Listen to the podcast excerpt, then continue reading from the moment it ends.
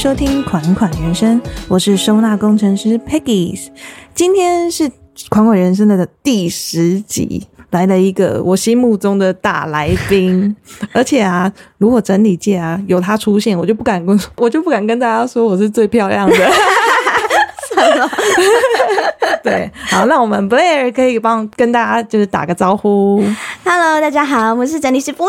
Hello，好开心哦！而且我今天是特地来台中，对不对？对呀、谢谢 Peggy 特地来台中找我。没有啦，就是觉得嗯，可以摆脱一下小孩也不错。被发现我的那个就是就是妈妈的放风时光，，对，这是我的放风时间这样子。那我想要问一下，就是哎，Blair，你目前就是在事业上面有什么不一样的发展吗？还是因为一开始我知道你是走极极简之路嘛，嗯。然后专注在整理这个部分，那我就发现，哎，你这一两年哇，突飞猛进，就是在事业上跨了很大一步，这样子，可以稍微介绍一下吗？嗯，好啊，我也不知道人生峰回路转就来到了这边了。真的，我大概是二零一七年开始从事整理收纳的工作，然后当时其实应该跟很多人一样，都是从自由结案者开始做起，然后因缘机会下有了。讲师的身份可以教大家关于怎么成为整理师的内容，所以慢慢的组成了团队，然后就发现，诶，好像可以拿这个资源来做更多的事情，是然后也让更多的人愿意加入整理师这个行列。嗯，所以我算是在二零一九年开始做类似创业的事情。嗯我跟我的合伙人，他叫做莫阳子，他是一个 YouTuber，我们一起成立了一个品牌叫 Relife，然后就邀请我们自己认识的整理师一起加入接案。那目前呢，我们想要让这个团队就是更精致，然后可以做更多的事情，所以就嗯，让大家拭目以待。哎、我也非常期待哎、因为 Relife 这个品牌算是我我自己看啦，就是我觉得或者是别人看，说真的，因为我们可能也会讨论呐，别、整理师也会讨论，就是觉得哎、Relife 真的做的还蛮成功，对于一个目前还算是媒合平台，但是之后会更公司化一点嘛，对不对？嗯所以就是，如果假如说，哎，你对整理这个部分有兴趣，或者是想从事整理师这个行业有兴趣，我觉得可以去看看 Relife，或许在那边你可以就是获得一些什么，或者是取得一些方向这样子。嗯，因为我们希望 Relife 它不只是提供到府整理收纳服务给一般的民众，对我们也希望它可以提供一个平台或者是一些培育的内容给想要成为整理师的人。嗯，然后当然我们就为了提供服务，也有团队经营的部分，所以就希望说 Relife 可以成为一个大家想要成为整理师的话。然后，或者是想要学习整理收纳，都可以参考的一个地方。就是有一道门嗯，可以进入这样子。对，我们自诩为就是希望将来可以成为台湾整理师的摇篮。孕育很多就是整理师这样子。没错，没错。我相信你们持续发展下去，只要信念够啦，我相信一定可以发展的非常好。嗯那其实今天我也是想要来取经，对，因为其实我也是差不多跟 Blair 也是二零一七年差那时候开始，嗯，好像差不多。差不多对。然后呢，但是我觉得。呃，我们各自有各自的发展嘛，对不对？嗯那当然，我觉得我自己的部分在，呃，应该这么说，我觉得我自信心还不够。嗯，对，很难得方面啊很难 你们一定看不出来，对不对？不不会这么觉得。但是其实真的跟我像我这几天就是因为心情关系，所以跟朋友出去，他也说，哎、其实你就是一个别人看起来觉得你自信已经很够的人，但是其实你内心还是会觉得不够。例如说，可能我会觉得，哎、我写这篇文，我一定要跟我的表里如一，嗯我才觉得好像摊出去这道菜是真心好吃，或者是真的我煮的。嗯对，所以我可能要多一点自信，就是更我我觉得才有办法去创立更好的自我品牌。哦，对，但我觉得可能也一方面是你对自己要求也有，嗯。嗯，所以你会希望说你呈现出来的东西都是好的，是完美的。是没错，就有点、就是你知道吗？虽然说呃，像大家当整理师之前，可能小时候会很爱整理，对，我可能小时候没那么爱整理，嗯。可是我可能就会对于就是事物事情的发展会有一点洁洁癖，就是可能会希望完美啊。嗯。但我觉得有时候这是助力也是阻力了，嗯，因为你就会变成是你可能嗯、永远都要想。就是什么时候 ready 你才想要 go 这样子。哦，好像这是某一种完美主义拖延症，对不对？是有一点呢、我哎、嗯真的，这我觉得这是个专，这是专有名词，对吧？是啊，就是拖延症的一种。对，也是拖延。哎、真的耶，我今天突然就是真的是取经了 没有，其实我会这么说，是因为我自己也是这样的人，啊！所以我有去研究相关的。可是我真的觉得，就是每次看你在有新的不一样的东西出来之后，我就觉得哦，布雷好冲哦，就是很棒，就是敢去做，不管说诶一开始呈现出来到底是好还不好，但是你都永远就是会觉得，哎，先做好了，这是真的是需要学习的。那我也相信，一定是你真的很想要做得更好，或者是你有一个很大的远景，才有办法推动你。就是摆脱这个完美的拖延症，是不是？其实到现在还是有，但是真的哦或许这个就是待会我们可以多聊聊的好部分了。啊，好啊，嗯好啊。那其实我也是会有点怀疑，就是其实我们跟 Blay 一样，都拥有了二十四个小时，对不对？但你为什么可以开大绝？真的吗？对啊，发挥到最大啊！就是我觉得。就当然，有时候我每次就我本身是个妈妈嘛，所以、你还记得我每次看到你都会，就是好像就是说，哎、你要照顾自己呀、嗯对不对？你要睡觉啊，就反复一直叮咛这样子。对嗯所以你、哦你有没有什么就是管理自己时间的 paper 这样子？好哦，时间管理对我来说也是一个非常大的课题。我应该大概从学生时期就对这个议题很有兴趣，可是我到现在都觉得自己做不好。怎样你觉得做不好？呃，因为对我来说，呃，一个好的时间管理应该是你的生活工作可以平衡，而不是说你可以在有限的时间做超多的事情。对，嗯，对我来说那是、嗯其实不一样。那我觉得我现在表现的都还是后者，就是我尽可能的在我的二十四小时里面塞很多的事情。嗯那大家可能就会看到说，哇，你好像做了好多事，然后你一两年内达成了些什么。对，嗯可是回归到我自己来说，我会觉得那是因为我其实牺牲了很多东西。是啊，比方说睡眠，就 是对啊，真的。就是平常大家都说，你都几点睡觉啊？呃，这几年大概都两三点吧。天哪，那你几点要起床？可是如果有工作，你这样子 hold 得住啊？所以其实很消耗啊，而且如果假如说，因为我们之前都做豆腐嘛，嗯，那你回家之后一定会摆烂一阵子，会，对，喝杯珍珠奶茶，珍珠奶茶要是以后我们可以出珍珠奶茶，真的连锁店，对连锁店这样子。对，那你怎么又可能你当天会在工作吗？还是说哦，其实会跟大家分享一个小好故变态哦？事好了。我才说其实哦，真的真的蛮蛮变态，因为像呃，我觉得我自己做蛮多事情的一年，就是在去年。嗯是对，因为然后我有很多个斜杠身份，就是我除了有道服整理，然后我要讲课、演讲，然后我有在经营自媒体，而且你们还办了课线上课程，对，然后也是在去年出线上课程。嗯。然后去年我自己身上还多了两项任务，一个是我是口语表达的，算是老助教，对，另外一个是我有参加一个选秀节目，所以大概嗯。每周都要上台北去录音。我都说那是斜杠女明星啦，真的哎，对，真的，嗯，那你也长得够美，是真的。谢谢谢谢谢谢。然后就所以嗯。去年的时候，呃，我自己是习惯用那个 iPhone 的内建的形式力，然后我会跟家人分享我的工作行程。那你他们会吓到吧？吓歪？哦，他们没有吓歪，那反而是有一次我在跟我的伙伴就莫阳子在讨论时间的时候，然后他看我拿出手机，看我的行事历五颜六色的，嗯，他就说你也太疯了吧。然后我想说怎么了？我以为很多在工作的人都这跟，你一样，嗯，然后他就说没有啊，就是我我一天当三天用，就我一天会排三件事情，啊，嗯，然后就可能但是这个事情是大事情，对不对？就会是一份工作，比方说到府整理，就是早上到下午，哦然后吃完饭之后晚上又可能有两件事，比方说我要备课，然后我要做什么？东西，对，然后 就是我几乎一天可以切三个时段，就是上、嗯上午、下午跟晚上。那你吃饭都在发呆吧？吃饭可能就把想做的事情做一做啊。我很长的时候连吃饭都在回讯息，嗯，嗯，我觉得这是大家最大的问题，对不对？，对，就是你因为现在手机打开其实就可以工作了。是啊，所以你会很放心不下，没有办法把这个东西完全的切开。嗯就有一种，我觉得现代人，包含一些小孩，嗯就是都被手机绑架，哦，真的是被绑架。真的哎，就是无形的手铐，对，就你好像，而而且你会对自己有一点情绪勒索。我觉得有时候是对自己，嗯，就你可能会觉得说，哎，我没有赶快回这个人讯息，会不会怎样？对不对？真的，对，然后你就会觉得，偶尔会夜深，就是夜深的时候，会觉得怎么那么奇怪？嗯，对，但是就是不自觉啊。会。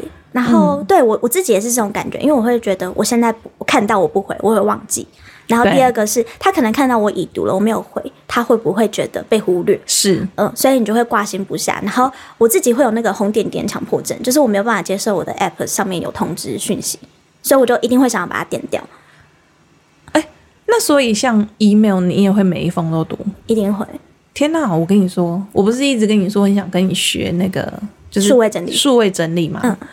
我就是那一种 email 都一直还是啪那么多，所以我就跟你说，为什么不会整理的人还是可以当整理师？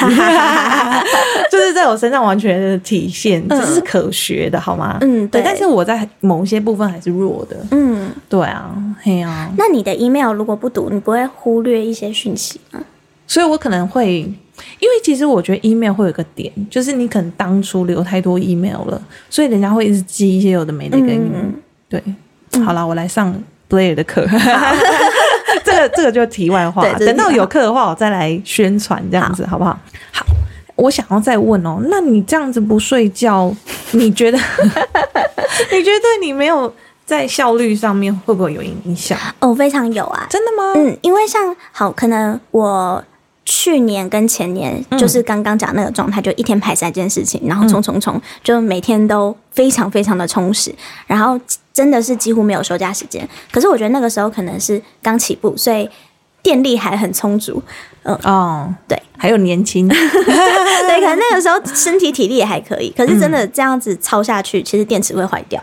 是对，然后我也自己很明显的感受到我的体力不好。嗯，然后我自己。它有一个时间点，是我真的觉得我不能再这样下去了。哦，真的吗？嗯，就是什么时候觉察到这个点？大概在去年年底的时候，我有一个案子要去花莲工作，好远，对，很远。可是我跟我的伙伴都非常的期待，因为那个委托人对我们非常好，他还帮我们订民宿，嗯，对。然后他还就说：“哦，没关系，你们可以结束再多休息一天，再回台中。”所以他就是等于帮我们出了住宿费，让我们多待一天在台，在花莲，嗯。嗯，然后就是那几天跟委托人都相处很好，然后我们工作也做得很顺利，因为他是透天，所以我每天都整理十几个小时。然后后面委托人也有带我们去花莲的一些景点走走，然后又跟自己很顺，就是很有默契的伙伴一起工作，所以他其实应该是非常开心的几天。对，可是我在从花莲回台中的那个火车上。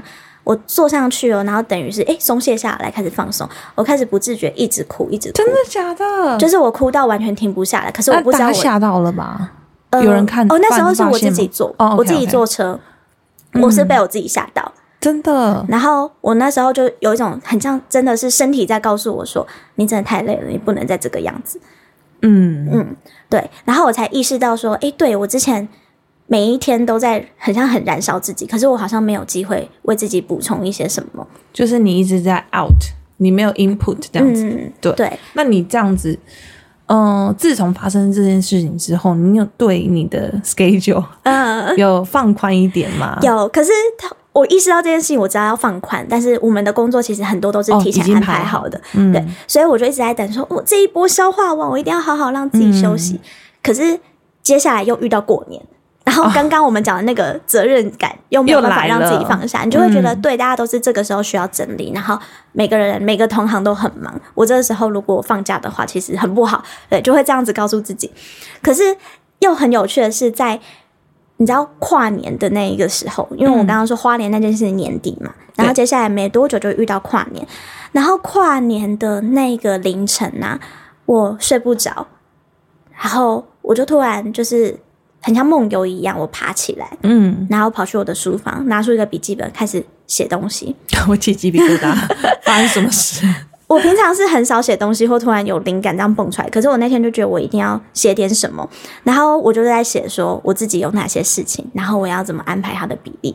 就很像是我的身体在告诉我说，你接下来就这么做就对了。哎，好恐怖！就是他在告诉你说，哎，其实你这样这样，你还是可以完成很多事情。对，但是你可以照你舒服的 tempo 去做这样子。没错，所以我那时候就是在一张白纸上就写下我可能会有哪些工作，比方说到府整理呀，然后写文章啊，拍 YouTube 影片啊，然后我就开始把它们分门别类，然后在上面标标好说它的比例。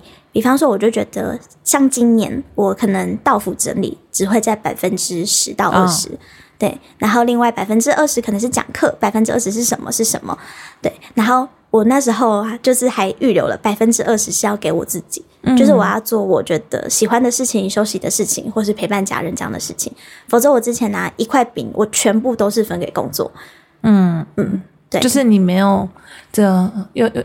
刚好念到文君的书，它上面有写说界限很重要，嗯，真的，对不对？所以其实你有这么多的时，只有二十四小时，然后你把所有的时间都投入在工作，嗯，那变成是可能会不会陪伴家人也少了？哦，对啊，这是我自己觉得很难过的事情，嗯，当然也是另外一个警钟，就是。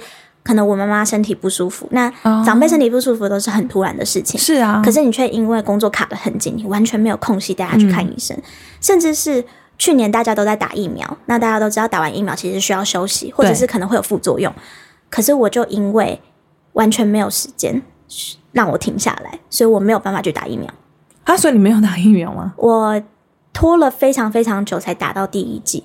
哦，嗯，就是你等于是尾尾段班，对我是尾段班才达到的，真的，就是因为我看到我的行事流，发现我完全没有办法空出这甚至半天的时间让自己是完全没事的，就是接连接二连三发现这种事情，然后让我觉得哇，真的不能再这样下去了，真的，因为很多时候你就会发现，改天你可能就你担心有一天你可能发现，哎，你失去了一样东西，是你。工作再多，或者是赚再多钱，都弥补不来的。所以你应该要在这一件事情发生之前，赶快调整好自己的步调，对不对？对啊，嗯，我想。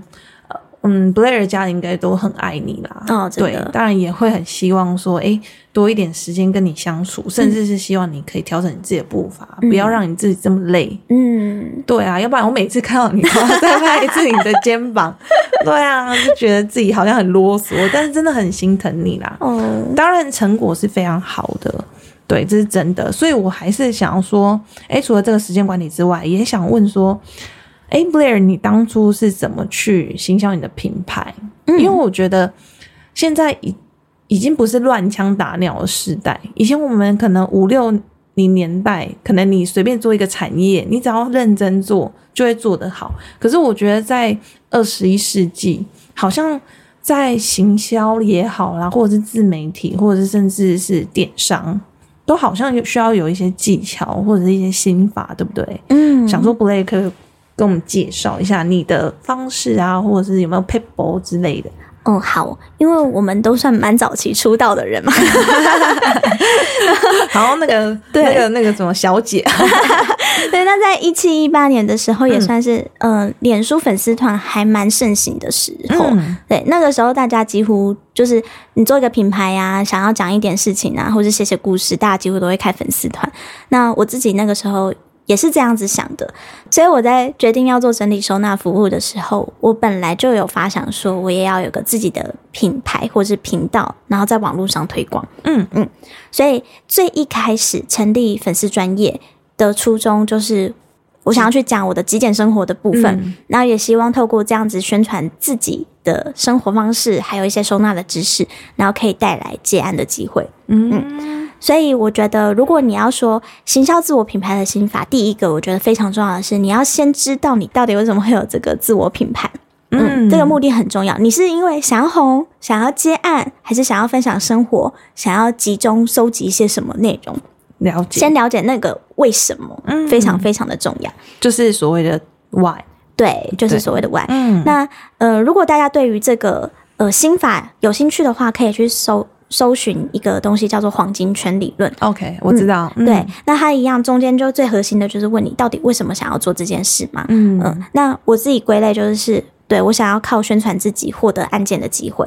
嗯，然后第二个是我想要记录我的极简生活的内容，是，嗯，那所以就是你我在做任何的事情发任何文，我几乎都是朝这两个目标前进的。嗯嗯嗯嗯嗯，应该是说你 PO 每一个文章，可能背后都一定会有一个 why 这样子，OK 都会有个动机，那你就可以去检视说，那你现在在做的这件事情有没有跟你原本的那个目的是符合的？OK，那你那时候 Po 文的时候也会看一下触及吗？或者是有没有人留言啊，或者是按赞之类的？你会靠这样去评断说，诶，我做的这一件事情是对的吗？还是你就还是依照自己的初衷，就是我决定是怎样，就是这么做？嗯，我觉得比较像后者，我反而不太会去看数字跟数据。对对，否则你很容易被那个东西绑架。对，因为你会觉得，哎、今天少了一点赞，我是不是做错什么？你就开始自我怀疑，就是这篇出局率很好，那我是不是该继续发？当然，这个是行销上面非常重要的嗯观察，没错。可是我反过来的是，我当时要做的本来就不是让我自己很多的赞，没错，而是我想要去确切的记录我的生我的生活的状态。对，所以我倒是对那个数字没有这么敏感。而且也相信，就是因为我也是算涨粉很慢的，但是我之后有一点释怀，是觉得，诶，可是大家好像都留住，嗯，粘着度很高。粘着度很高，所以我就发现，哎，好像不用再去在乎赞的这件事情，嗯这样子，嗯，那所以就在这个过程之后，你哎发现越来越多人看到你嘛，嗯，对不对？那你之后还有什么方法？对，什么方？呃，当然一开始经营你自己的根基打稳了之后，可能就会被看到嘛，然后就会从你的平台，不管是脸书还是 IG、YouTube，就会获得各式各样的机会。那接下来就是想说，那我要怎么继续维持它？嗯，所以你一定要用你自己擅长的方法去继续做下去。OK，像是有些人喜欢拍照，他拍照拍的很漂亮，会修图，那他如用 IG 就会很有优势。对，那有些人是擅长写文章，像 Peggy 就还蛮会分享的，对，那他就可以多写一点文字。嗯，那有些人是很会讲话，所以他可能拍影片会比较有优势。嗯对，所以我那个时候就找到一个切入点，是我我那时候刚好很有兴趣，是想说怎么做影片，怎么剪影片。嗯，所以我有一阵子有出一个都是短影片的特辑。有我有嗯追到，然后那个时候虽然做影片很花时间，可是我还蛮乐在其中的，然后也会很期待说每一周都可以发点东西。嗯，所以用你擅长的方法，你才会有动力继续做下去。就是重点，你是你有喜欢，嗯，就像我们刚要开始的时候，有讨论到 podcast 跟影片的呈现是比较喜欢哪一种。嗯，那像我就是，嗯，可能拍影片会耗我很多的时间跟精力，那可能结束之后，我可能都觉得台语说的 he 累累哦，然后可能那个热情就会消减。嗯。可是做 podcast 呢，就是第一，它剪辑也相对容易，然后当然音质顾顾好之后，内容也掌握好之后，其实我觉得反而是增加我的热情的，要不然我不会跑跑来台南、台中，对不对？嗯，对啊，所以我觉得真的是找到自己喜欢、擅长的方式是最重要的，对不对？嗯，没错。那再来第三个可以跟大家分享，嗯就是你要行销自我品牌的话，就会你要去分配怎么去执行它。哦，怎么说？嗯，因为像我自己在教整理师成为整理师的方法之一，就是去鼓励他们，你有自己的自媒体，然后可以去累积你的作品，然后写内容，让大家看到你，也是增加一个案件的来源。但很多人会因为这样，嗯。然后就去投入做自己刚刚讲的不擅长的方法。他就会说：“我就是不擅长经营自媒体，我就是不太会写字，我就是觉得做图很麻烦。”嗯，像像这样子的反应，然后我才发现说，哦，原来不是每一个人都会喜欢做这些做事情，行销或是做抛头露面的事情，对。但是你为了要达到你的目的，比方说你为了要结案，对你还是得去做嘛，所以你就要去分配，去想说，那我要怎么做它，嗯。嗯，对，然后我要做什么才可以有这样的效果。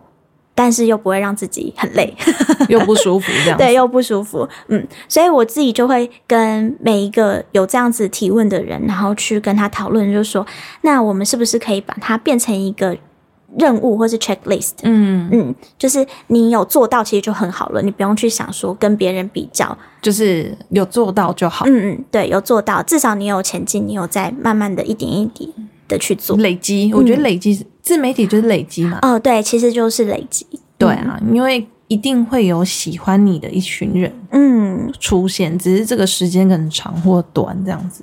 嗯对，而且，嗯，我相信 Relife 的存在，其实也是会帮助这一些可能他什么都不会，或者什么都不想做，但是就是有这样的平台可以去辅助整理师，可以更快上线，对不对？嗯，对，我们希望可以做到这样的事情。因为平常我们一开始在做的时候，真的就是要经营自媒体，对不对？对啊，很辛苦，就每天在想说要发什么文啊，然后做什么图，对，相对来讲会辛苦一些。嗯，对，而且可能哎，等了一段时间。你没有案子，你就会觉得自信心就会很减小，就变少了嘛。嗯，对啊。那我觉得这个就是你在做的事情，是一件就是很利于整理师这个行业的事情。谢谢谢谢，所以要加油。对，但是你在这个过程当中，你有遇到什么困难吗？有啊，我觉得最大的困难就是没梗。真的真的。对，而且我后来发现那个是。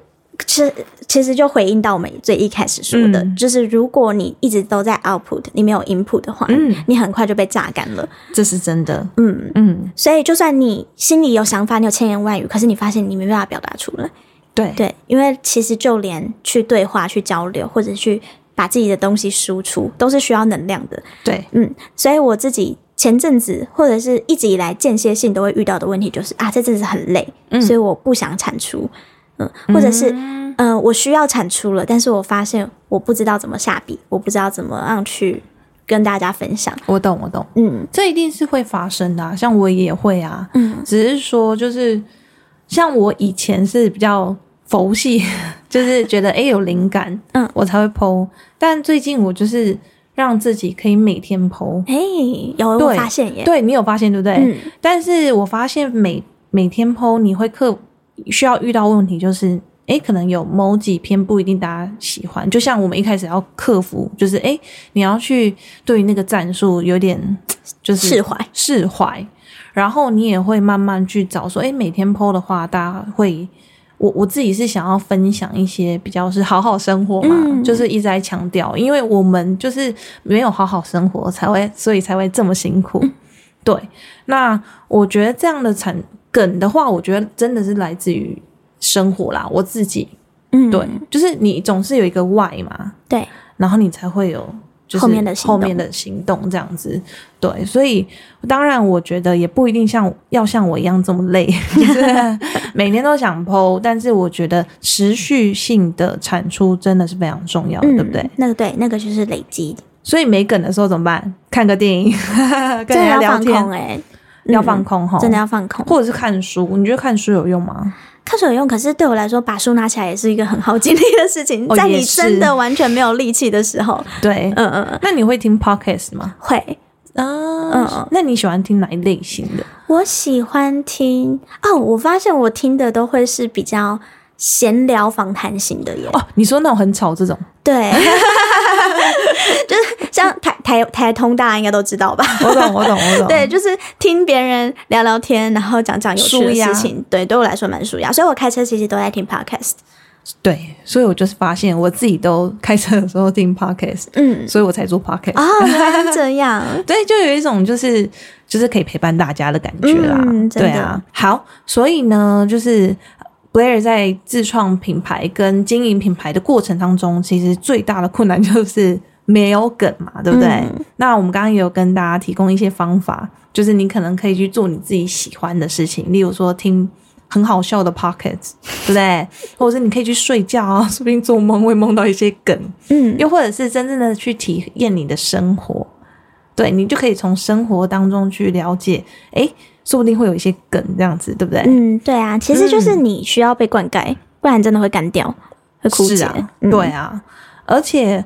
嗯，那那那我想问哦，就刚好聊到就是，嗯，就是你都是怎么去找到梗？那其实也想要知道你都怎么去找到自己的疗愈的方式。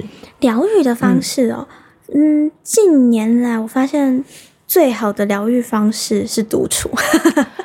哎，真的，其实我也是，哎，我觉得我有一点被疫情影响。嗯。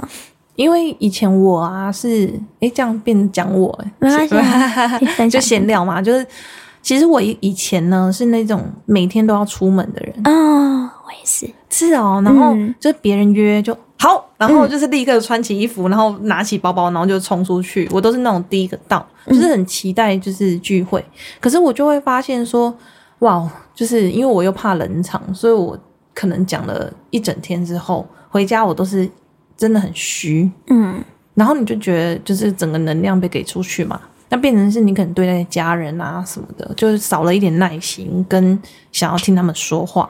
所以之后呢，因为疫情的关系，不就不能都都不能出门嘛？嗯，你就多了很多独处的时间。嗯嗯，我自己也是。嗯，对啊，我就是我大以前也是那种人来疯类型的，就是可以跟别人讲一整天的话，然后还觉得啊能量很饱满，或者是很喜欢聚会，很喜欢出去玩。嗯嗯，可是在这几年，可能因为我们的工作性质就是。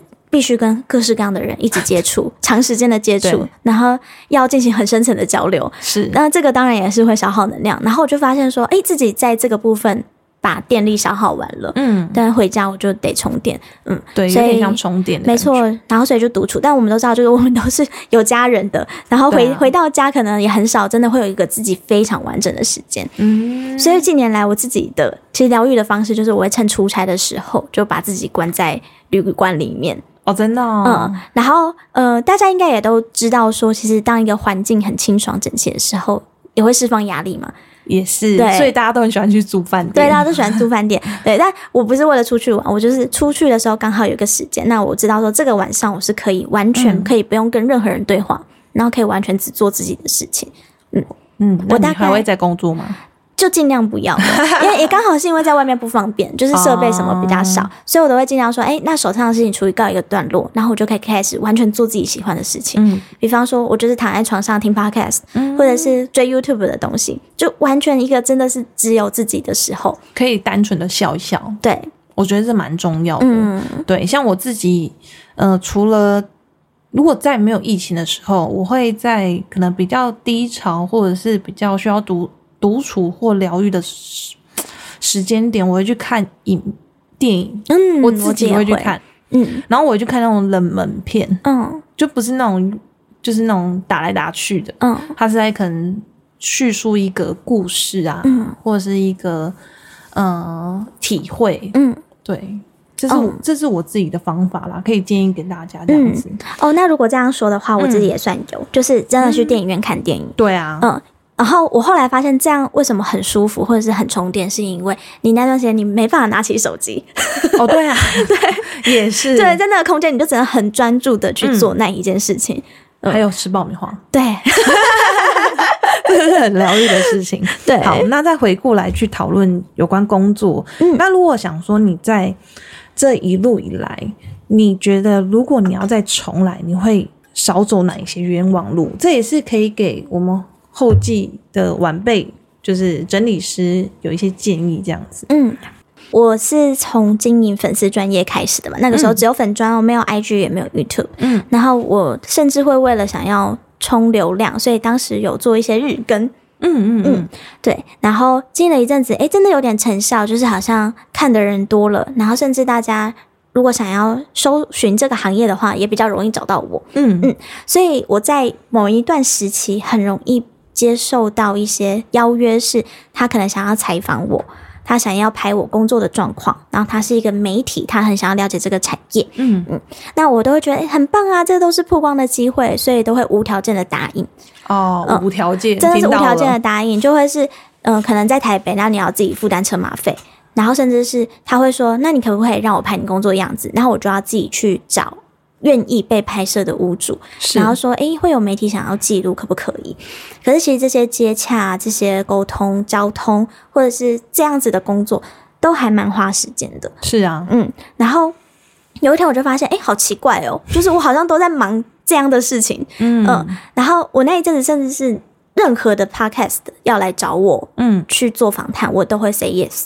嗯嗯，可是我从来没有去看过，诶，它是个怎样的节目？它是个怎样的来源？嗯，然后所以那个时候我自己会觉得吃了一些闷亏啊，真的吗？嗯，比方说哦，他其实的他的邀约很不礼貌，可是我还是答应，所以到后续就是互动上没有那么的开心。然后或者是我发现，哎，这个成本也太高了吧？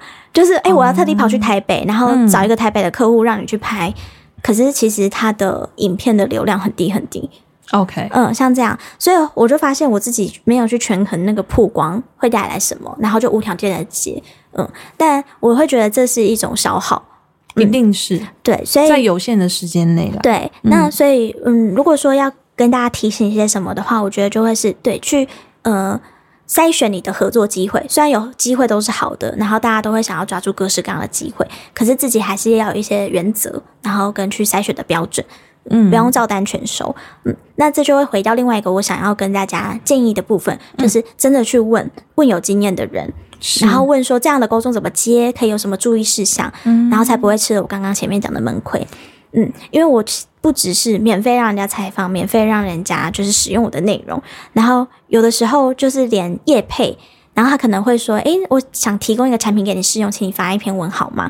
我一开始也都会说好，然后后来是因为我的合伙人莫阳子他自己就是个自媒体经营者，哦他就是网红。他有时候他有一次看到我好像在写什么合作报价还是什么话，他就说：“你也太佛心了吧。” 然后我我们也说过你啊，哦，对对啊，对耶。对啊，很早就说过了，好吗？对对对对，嗯哦，这这件事情大概是在两年前吧。对啊，然后我们在高铁站的时候对，然后有一次有芝玲，然后有 Peggy，然后还有一个我们的 Connie、一个朋友，然后我们就在聊说就是自己的工作，然后我那时候去分享，比如说我接业配的报价，然后他们才很惊呼说你也太佛心了吧，就是你也太佛心了吧，我那时候才知道说哦，原来我可以收的更多钱了。哎、其实因为现在我也有一些业配经验，就是对，那其实几次也会觉得，哎、真的耶，做一个业配其实没有那么简单。嗯，你要投入的成本，还有时间，甚至是你可能拉小孩、拉拉老公的，对，对，其实没有那么容易。对，那当然，我觉得，我觉得很大的问题是在于以前我们比较没有自信，嗯，没你有没有错，发现？对我就是这样。我会觉得我好像没有资格去跟人家谈价钱是，或是我真的值得拿这个钱吗？对对你当有一点点心虚的时候，你自己就会觉得，嗯，好了，这样就好，对，就会退让。对，就会退让。但是其实不行，我觉得我们还要还是回归，就是最大的就是问题，就是我们要建立自己的自信心。嗯，就是你在做这份职业之前，我们也要同时就是第一建立自己的自信心，第二是认同自己的职业嗯跟在做的事情，还有初衷是最重要的。嗯，哎、真的耶。那我觉得你的这个结论可以放到很多地方，比方说，有些人就会觉得、啊，整理收纳我很想做，可是真的会有人请我吗？所以他就压低自己的钟点费，对然后让自己的服务变得很便宜。这样子也有一个点，就是可能诶市场价格就不是这么的低，嗯，变得有点打乱市场的，对不对？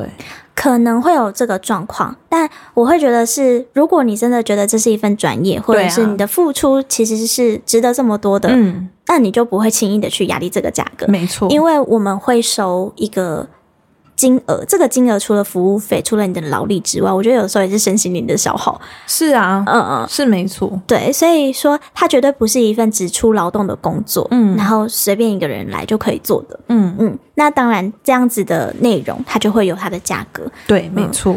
啊，真的今天聊好多哦。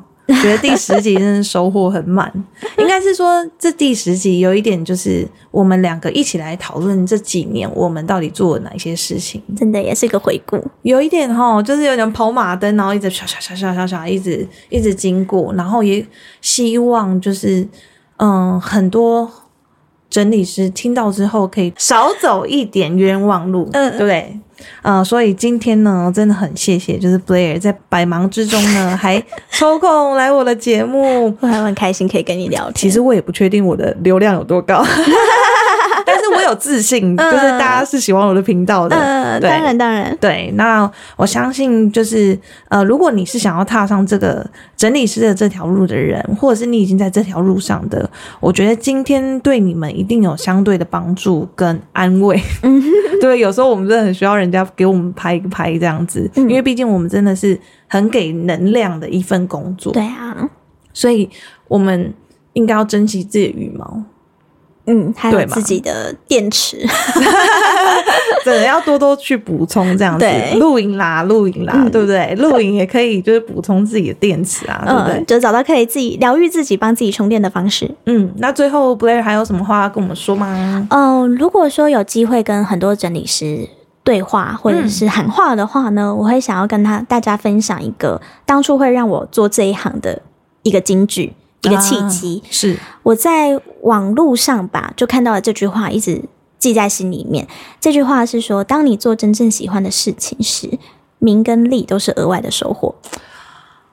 啊，嗯，真的，我真的是因为这句话才决定说，好，那我要来当整理收纳这份工作的工作人员。嗯嗯嗯，因为我就觉得，哎、我很喜欢，我很投入。那如果说每天都可以做自己喜欢的事情，那是很开心的事情。那不管我有没有名，或者有没有赚到钱，那就是额外的。这是真的。嗯，就当你可能对这个目的有利益上的想法的时候，通常成果好像都不是你所期望的，对不对？嗯所以有时候可能，哎，我乱抛了一篇什么，哎，反而大家很喜欢，就真的很奇怪啊。嗯，对，所以我觉得这是一个非常非常重要的金句，然后也给大家，然后去做你喜欢做的事。重点是这件事对跟你的初衷是没有违和的。嗯，对不对没错，好啊，所以，我们创业的过程呢，难免都会有辛酸或者是辛苦的地方。我们要懂得去找出空闲的时间来疗愈自己，这是非常重要的哦。嗯，希望今天的节目大家会喜欢。那喜欢的朋友呢，也帮我订阅跟留言。款款人生，我们下次见喽，拜拜，拜拜。